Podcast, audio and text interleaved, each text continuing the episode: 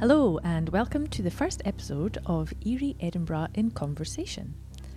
My name is Louise Dodds, and I am here with the founder of Eerie Edinburgh, Wayne Gilbert. Hello. Hello. How are you? I'm good. I'm good. So, we've known each other for what, about 95 years? Uh, 96, I think. Something like that. Feels like it. Um, so, tell us a little bit about where your passion for the ghosts came from and why you started Eerie Edinburgh.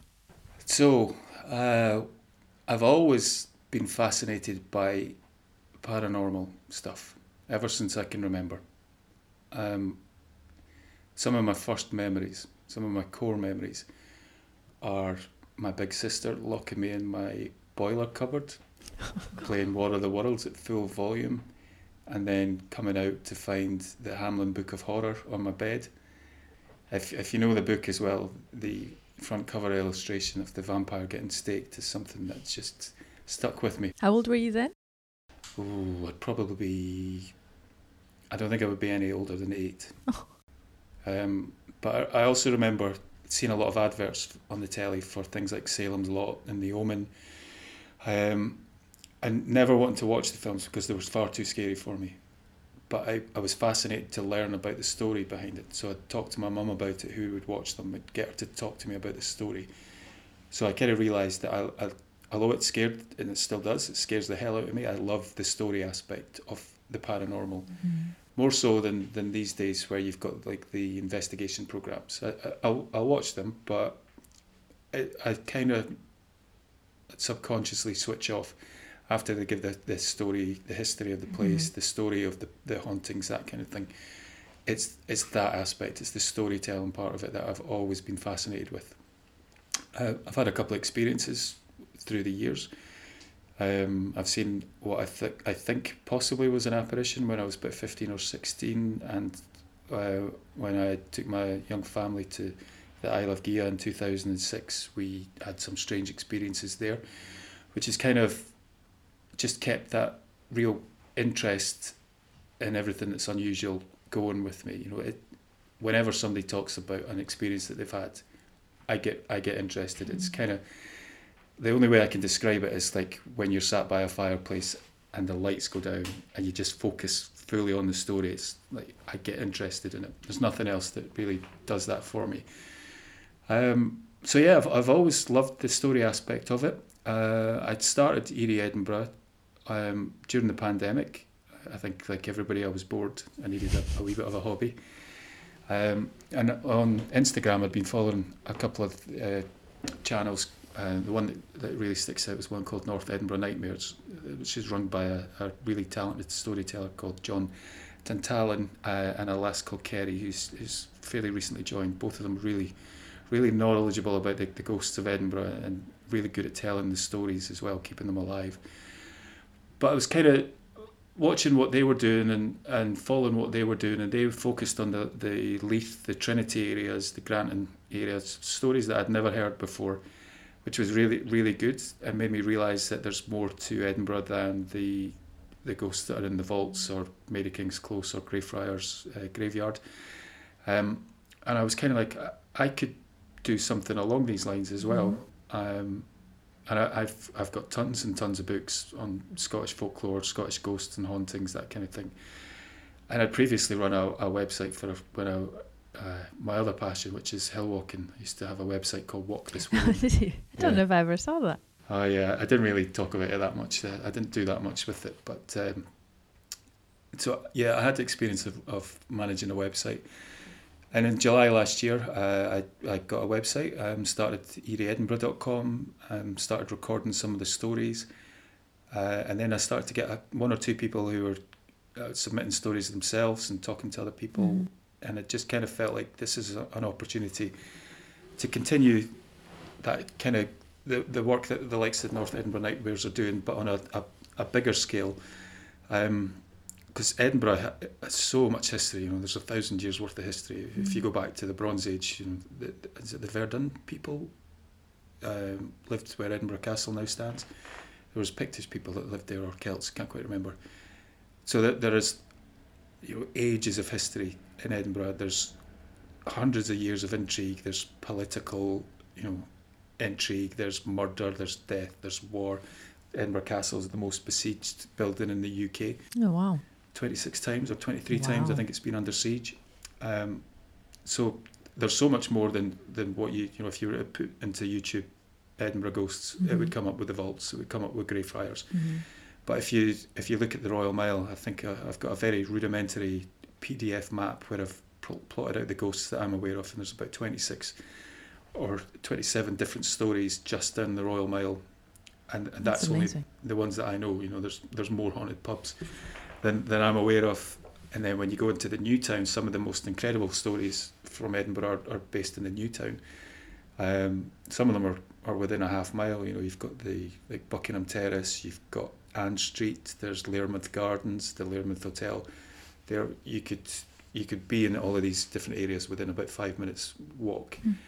Um, so yeah, I, I thought I'll do that, um, and then and I had a couple of people that suggested me maybe I could do a podcast like this, and I was always like, I don't want to do that because I sound like a bored Ally McCoist when I speak. so I kind of uh, shied away from doing that. But over Christmas last year, um, I I was writing up an, another story, just a very short one, um, called "The Murder in Bible Land." And Bible Land, for those who don't know, is um, in the Canongate of, of the Royal Mile in Edinburgh. Um, and I just thought, why not give it a bash? Put it out on YouTube. Um, I had access to some stock footage, so I could pres- uh, I could uh, visualize the story for people Mhm. as well.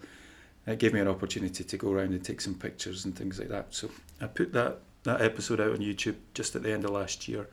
I think it got about f- five or six views, um, but that was five or six more than I thought it was going to get. And then I, I worked on another one, which was the haunting of Buckingham Terrace. Uh, put that up, and that had maybe 15, 20 views. And then I went to bed one night, and it had over a thousand views. So it really took off. Amazing. Uh, yeah. And I got really, really lovely comments from people on, on YouTube. Very supportive, very encouraging. So I kind of was like, okay, let's give it a bash. Mm.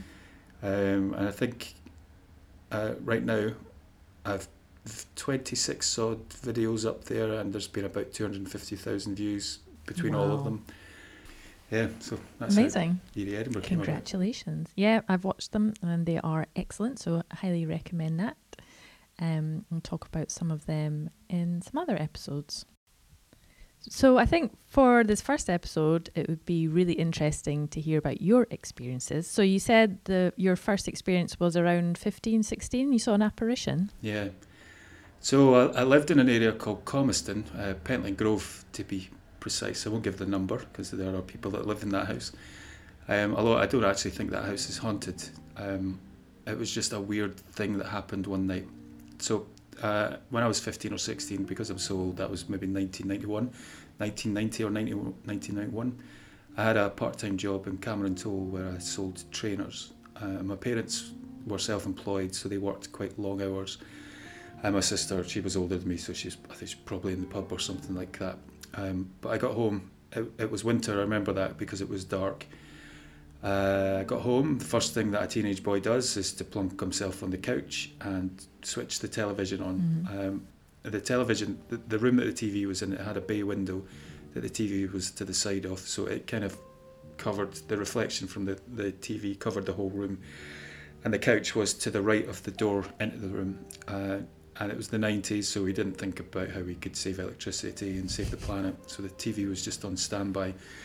And I picked up the remote to turn the television on and pointed it at the TV, and I could see to my left in the doorway was a man standing to my side.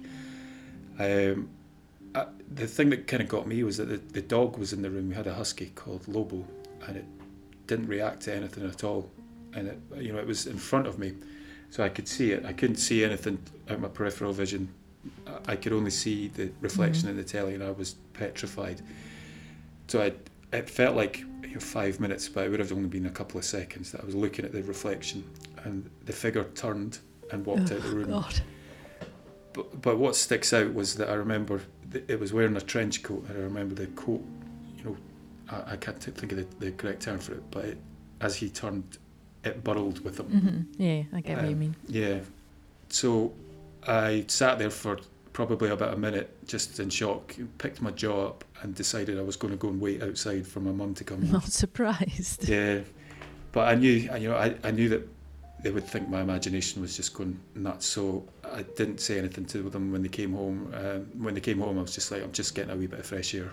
That's why I was outside. But I made a point of going around the doors and the windows to make sure that they were locked Yeah. and everything was locked and there was nobody in the house. Uh, the reason I don't think that that house was haunted, even though I've just said that I think I saw an apparition there, was nothing else ever happened. Although, I, now that I think of it, I did have the attic room, um, and the attic had uh, what are called eaves that went around the side of my Mhm. room. Um, and I would hear scratching, which always made me think of The Exorcist, the start of The Exorcist. But the reality is, it was probably just mice Yeah. in the attic. But nothing ever happened other than that that made me think there's something weird here. It was just that one incident, just for a few seconds. So, you know, whether I saw somebody standing to my side uh, or whether my brain was just tired and was confused, I don't know. Um, the, the house was built, I think, the late 20s, early 30s, so it, the, the, the clothing that I saw in the figure would fit with the age of the house as well. Um, but yeah, it was a very strange experience. Very creepy experience. It was, yeah, it stuck with me. I still remember, like if I if I was a good enough drawer, I could sit and draw the scene as I remember it because it, it's really Oh, stuck in my head. I've never had any experiences. No, No, haunted by previous bad outfits. but no, I don't think so. And it's not that I'm close to it. I don't know. what about Corstorphine, the garden? Well, that's true. In our, our family house, I've always felt that there's someone buried under the apple tree, and I don't know why. I don't. It's just. I don't know where that comes from. I would like to dig it up at some point, but as my parents still live there, they're not allowing it. so maybe when they sell, move, I'll have a quick dig. Uh, yeah, I don't know where that comes from, and I'm not skeptical. I am quite a logical scientific person, but I do believe that there is uh, not I don't know if that there's other things out there, but other things that we can perceive that we maybe don't let ourselves or aren't aware of. So I am open to it. Maybe my time will come. Yeah, the land that your house will be built on, Corstorphine's Mm. uh, traditionally it's been a separate borough from Edinburgh and it was a lot smaller than it is now. Um, and there are hauntings and ghost stories associated with it. You're not far from the Ducat, Yeah. the, the White Lady, Yeah. Christian Nimmo, I think her name is. Um, so, you know, that's something that's within a half mile from where you live. Who's to say that something else hasn't happened? There would have been some kind of bloodshed on in these areas Hmm. at some point, given the the, the Nice. warlike nature of, of, of the Scots people. Yeah.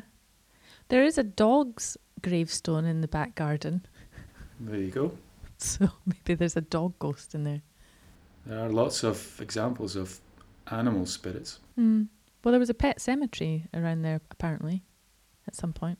That could be what you're you're thinking of then. Yeah. So your other after that, it was quite a few years until you saw something else, and that was later on. Tell us about that one. Yeah. So, um, Helena, she was the photographer at the time, and she was commissioned by the people who owned, who bought the Isle of Gigha. The the, the community bought the island from the landowner. This was in 2006 that we. Uh, she was asked to go along and take pictures so that she could help promote the island for their website. Uh, we took Gabriel along. He was it was I think it was August. He would have been about nine months old. So he, he was a quick learner. Just started crawling. Um, but he came along with us. Uh, we had quite a drive to get there. It's like five and a half hours, and then there's a ferry ride. Um, the ferry ride was grand. You you um, come off at the jetty, and then the place that we were staying was a couple of minutes away from where we'd disembarked the ferry. And it was called the Ferryman's Cottage. Uh, Ferryman's Cottage is just your kind of standard um, cottage, two floors, ground and upper floor. Um, when you go in, the living room was on the left, the kitchen was on the right, uh, the staircase was in front of you, and it was one that doubled back on itself. And at the top of the, the staircase was the bathroom, um, which had one of those old fashioned half wood, half frosted glass doors. To the left of the toilet was the main bedroom, and to the right was the spare bedroom that had a really creepy old Victorian type wooden crib in it.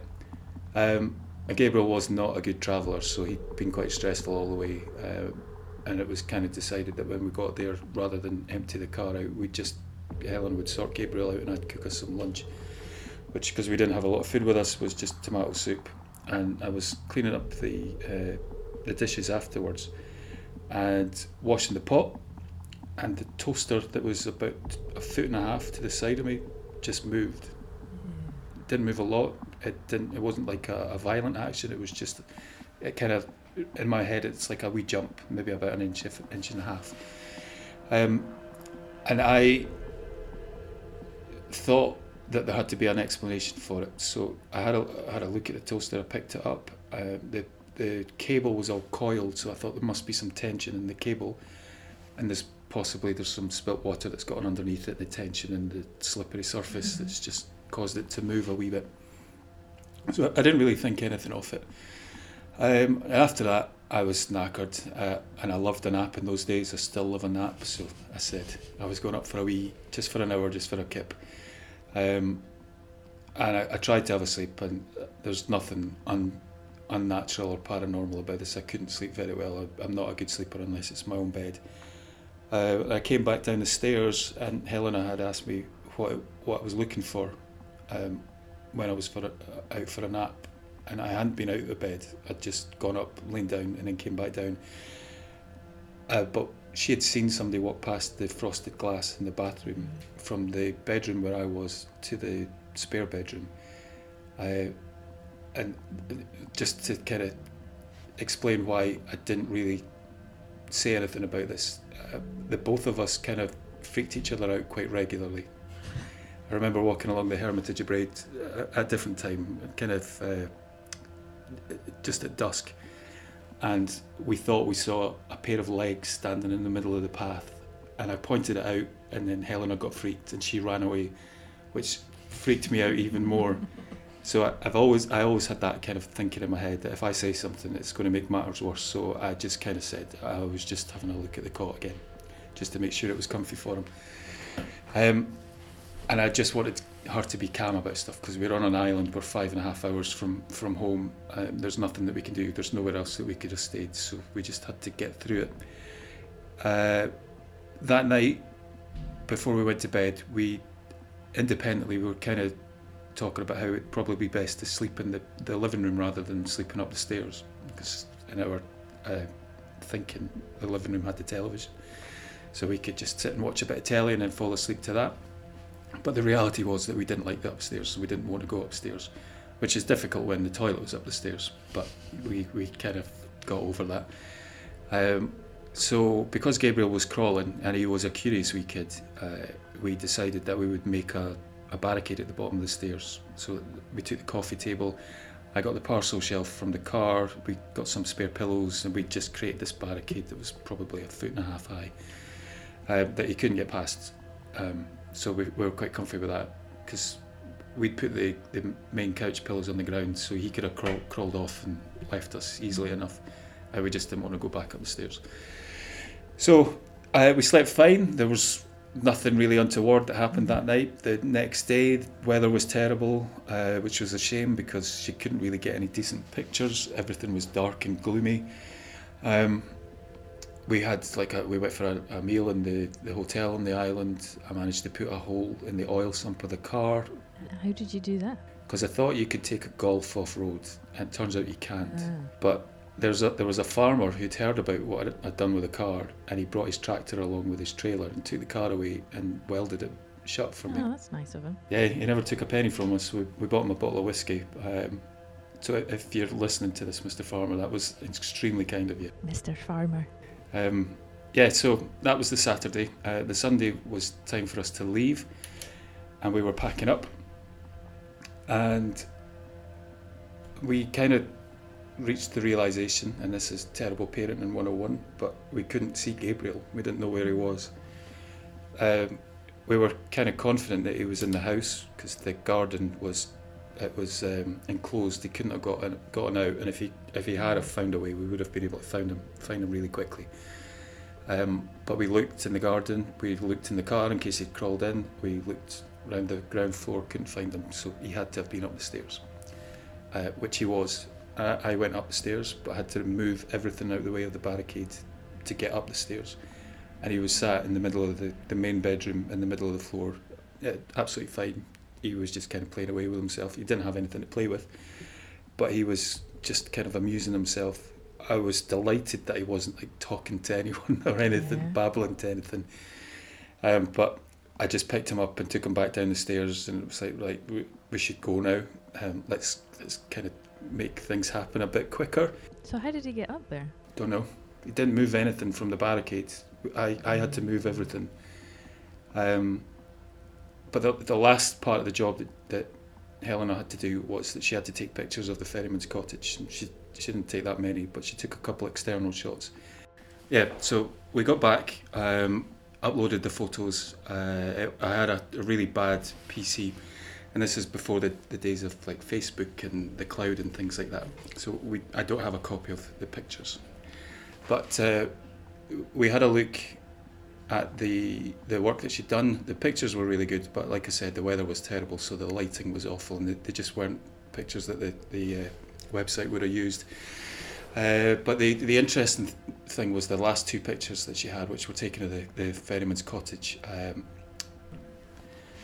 the first picture that we looked at was the picture that showed the porch, and in the porch you can see very clearly the outline or silhouette of a, a boy who looked like he was in his early teens. Um, you can't make out features, but you knew it was a, a teenager, and you knew it was somebody who had dark hair, dark short hair. Oh, that's creepy. What was really quite creepy and really freaked me out was that around the, the boy was an aura, like when you drop water into oil, that diffusion Yeah. effect, like a rainbow effect. Um, and I just I can't explain it. It wasn't a reflection.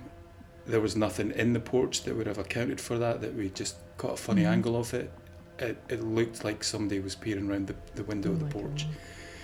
Um, and the last picture was from front on, and you can see the window to the bathroom in the picture, and there's a light in the bathroom, even though we'd switched everything on, off, sorry, and you can you can almost see the, the light bulb in the picture, and the light isn't coming from the light bulb, so we don't know what that is. Uh, now, Helena's family were originally from that area, the, the Lochgilphead area, and she's still got family up there. I think, if memory serves, she's got an auntie up there who was a bit of an historian. Um, and the story got back, she told her dad, and I think the story was passed through the family. And the auntie got in touch with her dad to tell us that she knew a wee bit about the history of Gigha, and from her records, somebody was murdered in the cottage if, if memory serves, it was in the 50s or 60s, which could account for some of the activity that we had. You know, if somebody's murdered, then Mhm. potentially the, the spirit is left to linger, or that the events were made a left an indelible mark on the property. I, I've never been able to find any record of that online. I'm, I'm not the best historian, so I do hold my hand up to that. But uh, yeah, the property is now, I think, an Airbnb, Oh and I've, I've toyed with the idea of going back You should do. I've uh, like I've spoken to people about this, and they're like, "Why would you do that? Why would you put yourself through that again?" And I, I think it's because I've I've already been there. I've got expectations of what it was, and the main thing was that nobody was hurt. There was nothing particularly scary about it, Apart from your child moving. apart from Gabriel being able to get round a, a barricade that he shouldn't have been able to get round. Um, I mean, the, the place had a creepy atmosphere. It definitely did. It's one of the few places that I've gone in not knowing about it. You know, when you go into the vaults in Edinburgh, you've, you've you're anticipating it being a creepy place. Mhm. This was just a cottage that had a bit of an atmosphere. It was dark and it wasn't the most welcoming. So, knowing what I know now, I I would be quite up for going and spending a couple of nights there and maybe staying up during the night and just seeing if anything happens and but seeing if I can get my hands on a couple of cameras and stick one in the mm-hmm. kitchen and just see if anything like we experienced before happened again. It's definitely an interesting place. So, is, are you more likely to see a ghost on a camera or in a photo than you are using the human eye? Well, I, I guess it depends. I think modern photography is digital camera now, and it depends on your take on what a ghost is. You see a lot of pictures of purported ghosts that you know the person has to circle what they think is the ghost, or it's it could be dust. Could, uh, you know when they call it an orb. I've seen a couple of pictures of orbs that look like there's structure in the orb. It doesn't look like it's just light reflecting off a bit of dust or a raindrop or an Mhm. insect. Uh, you know, they've kind of left me scratching my head a wee bit. Is that dust? Has it been picked up funnily? Or is there something more to it? But the majority of pictures these days, I think, are just dust. And I know that'll be controversial for some people. But uh, so, yeah, you've got a kind of this sort of shift away from the classic apparition picture from your analog cameras to quite digital cameras pick up a lot of stuff. Mhm. Um, we, it's one of these things. Like people always say, uh, "Why don't we see modern ghosts?"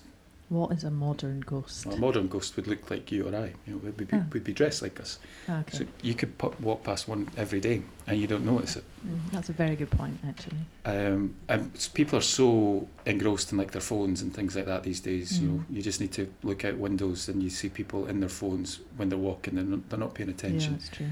So people can walk past these things quite often. Uh, I think also, you know, I'm, I'm not a big believer in the spiritual side of ghosts. I'm open to the idea of an apparition being the spirit or the soul of somebody who's passed, but I'm more inclined in the rational. Mhm. There, there's possibly a scientific explanation for these things. Um, but some people seem quite open to to seeing things and having quite frequent events. But I'm not one of these people that, that regularly sees things or experiences things. I've just had a couple of weird things happen to me in my life. Um, through the through the website, I did have somebody who contacted me, a tour guide for the Museum of Edinburgh, uh, who shared her experiences, and she seems to be one of these people who's quite open, uh, and you could potentially say that she attracts some Mm. spirits, or she could just be lucky or unlucky, given that she works in a, a pretty old building. You know, it was a five, four, five hundred year old location that she was in. It's going to have a lot of history there. Mhm. Um, the, the Museum of Edinburgh is made up of three different buildings. Uh, the only one that I can recall the name of is Huntly House, but there have been some pretty big Edinburgh um, notable people that have lived in these places. Are they on the Royal Mile? On the Royal Mile, yeah. Okay. Uh, yeah, I mean, she saw. I think she was, if memory serves, she was rushed by what are classed as a shadow figure these days. She, they would hear the ghosts of children, and the alarms would go off at night. Workmen would, would be there, and they'd be frightened off sight by some of the Mhm. things that they heard. Um, the, the thing that struck me about her stories is there's nothing really embellished about them. It's just very matter of fact. These these things happened. Um, we had a laugh about it. A couple of times she was pretty scared by by things, and um, on a couple of occasions the uh, the younger staff would go would have to be accompanied round the building because something had happened that had scared people. Um, but it's not. There's nothing embellished about it. It's just a story that she recounted. You know, if there were people are talking about seeing demons, or if you like your cryptozoology, these people are are saying that they have you've seen 15 big feet, things like that. It's just a bit ridiculous. Whereas You're not going to get that in Edinburgh, are you? no, no. I, unless you believe in the Scottish Bigfoot, I'm um, Fear Liath Mòr up in Ben Macdui. Oh, well, we'll have to talk about that another time. Not heard about that. I think that if, if there's anything there, it's going to be much more paranormal than a cryptozoological, real flesh and blood animal. But yeah, I think there are potentially people who have who are a bit more open to it, a bit more on the spiritual side that can experience things that other people don't. And then there's also the, op- the possibility that people are just oblivious to what's going on around them and miss things. Actually, I know a couple of people, I won't name names, who see them quite regularly, can talk to them, and these are like people that I know very well. You wouldn't expect that they would, like, it's just a part of who they are. And so I just wonder is it something that you're born with, or is it because they're not particularly spiritual people either, it's just something that they can do. And so I've always wondered what makes someone able to communicate. Like one of them can actually talk to them, as in like sixth sense. You know, like why are you here? What do you need me to do? That's crazy. Would they ever be interested in I don't know. anonymously sharing their experiences? Maybe, yeah. I can ask. Yes. now I've always wondered. Yeah, are you born with it? Like, an extra level of sensitivity, Yeah, it could be. like a sixth sense, like if you think about Spider Man. um, what we're learning about uh, the brain just now, you know, the amount of people that are being diagnosed with things like ADHD, Mhm. autism, things like that, it's probably we've probably got quite a narrow understanding of what kind of spectrum really that involves, and the brain uh, is a weird and wonderful thing. There's so so many things that it potentially could be doing. Uh, is it is there something in these about these people's brains that picks up on things differently, picks up on things that we we're not aware of. Uh, it's it's crazy. Uh, I know we've talked about like the quantum realm Mhm. and things like that. How that potentially could. There's a lot of big ifs with these kind of things. Like if consciousness can survive death, um, then you have a ghost, effectively. But for that to happen, consciousness would need to be on a molecular level rather than a singular uh, thing like your brain is your consciousness. Um, there's a an experiment uh, where they trained, uh, if memory serves, they trained butterflies, sorry, caterpillars, in a maze to find food. Um, and then when the caterpillar entered the pupal stage and uh, re-emerged as a butterfly, they repeated the experiment. Now you, you have to remember that during the, the pupal stage, the caterpillar is liquid. It's a goo. It doesn't have a brain, doesn't have a heart or a stomach or anything like that. Um, but when it reforms as the butterfly, it, it could remember the training that it had. So does that prove that consciousness can survive on a molecular level? Uh, I should say that the credit for this should go to uh, the parapsychologist Evelyn Hollow. I heard about this on a uh, her talking about this on a podcast called Out Here Podcast, Out There Podcast, sorry. But she also talks about things like spooky action at a distance, which is uh, a term coined by Einstein that explains how particles that are very far apart can interact with each other at the same time. Um, so you can have a particle on the moon that can interact with a particle on Earth at the same time. Amazing. Yeah, Did he use the word spooky? yeah, it's his it's his phrase. Oh my god. Spooky action at I a can't distance. imagine Einstein using the word spooky. There you go. There you go. Yeah, um, but you know that could also explain in some way. I can't quite put that into words how it works in my head. It's just one of these theories that uh, when I heard it, I was like, yeah, I can I can understand how Mhm. that could potentially explain some paranormal events. But if you think about uh, crisis apparitions, which are the main definition is it's the apparition of somebody who's still alive or who's just passed. Um, there, there is a famous uh, example of I think it was quite a, a well-to-do family down in England where the the mother, I'm sure the son was off fighting possibly in World War One, and the mother entered. I think it's the drawing room, and she saw her son sat at the her desk. Uh, he turned and smiled at her and then disappeared, if, if memory serves, if I've got the story right. But that was at the point that he was killed in action. So how could he be with the Mhm. mother and in France or wherever it was at the same time? And same thing happened with um, Bonnie Dundee, uh, John Claverhouse, during the at his death at the Battle of Killiecrankie. He appeared to a friend who was a prisoner in Edinburgh Mm. Castle at the time of his death. So how does it happen? Is that, is that an example of spooky action at a distance, where two things are communicating at great distances at the same time? There, there are there's some really interesting people out there who've got some really interesting ideas about how quantum physics, quantum realm, could potentially explain some of the paranormal um, stories and things that go on in the world. It's really fascinating. It is. It's so interesting. You just have kind of open up your thinking that maybe, you know, th- there are still a lot of ifs. Like I said, if if the brain, if consciousness survives after death, that's the first big if. And if it's on a molecular level, then you can start to see how these things could, Mm. could work on that that kind of basis. It's fascinating. My friend thinks that, you know, a lot, I mean, all of us could have certain skills like this, or it just is part of who we are. And then it just, you know, when you have imaginary friends as kids and all these things, and you're told it's all nonsense, so you, you learn to ignore all that. And then you just become a boring grown up. Yeah, you do. Uh, you know that. I think everybody, like everybody that I have naturally gravitated towards, has been different.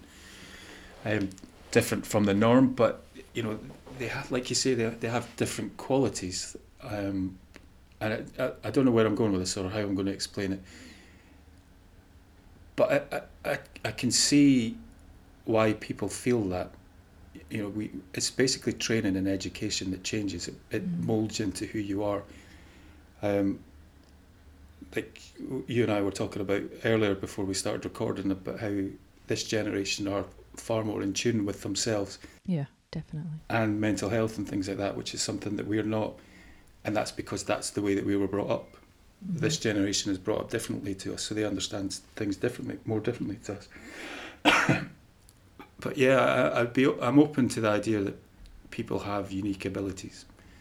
You know, everybody is different, and if you just think about how people communicate, how you write, you know, handwriting is a very unique thing. These are we're all trained in the same way, but it's all a unique difference that we have. So who's to say that there aren't other things that we are less tangible for Mhm. for us to understand? Because I think we're still even trying to understand what the mind is or how it works. Because 90% of our thoughts are in the subconscious. So we're only 10% aware of what's going on in our own heads, let alone the rest of the world. Yeah, I found that stat recently about somebody or the amount of people that don't have an inner monologue. What? Yeah, it's They it, could borrow mine if they like. It's Yeah. ongoing. I can't. You know, my inner monologue goes all the time. Yeah. Like genuinely, it's always going. And th- there are people out there who don't have that, who aren't talking to themselves, who aren't like working through scenarios and things like that in their head. Are they just like NPCs, non-playable characters that there's nothing going on? I just can't get my head around that. So that, again, there's a difference between what are normal people. It's a huge difference. And are they just like living a normal life like the rest of Yeah. us? Are they happier? I don't know that part. It's something to look into, but I was just fascinated by that. Yeah. Wow. That's amazing. It's a weird one. Yeah, yeah. Okay, so it's been really interesting hearing all your stories and why you got into this in the first place. So you have some amazing stories about Edinburgh ghosts, so we will have a chat about them in the upcoming episodes, but um, yeah, I think that's a good place to start.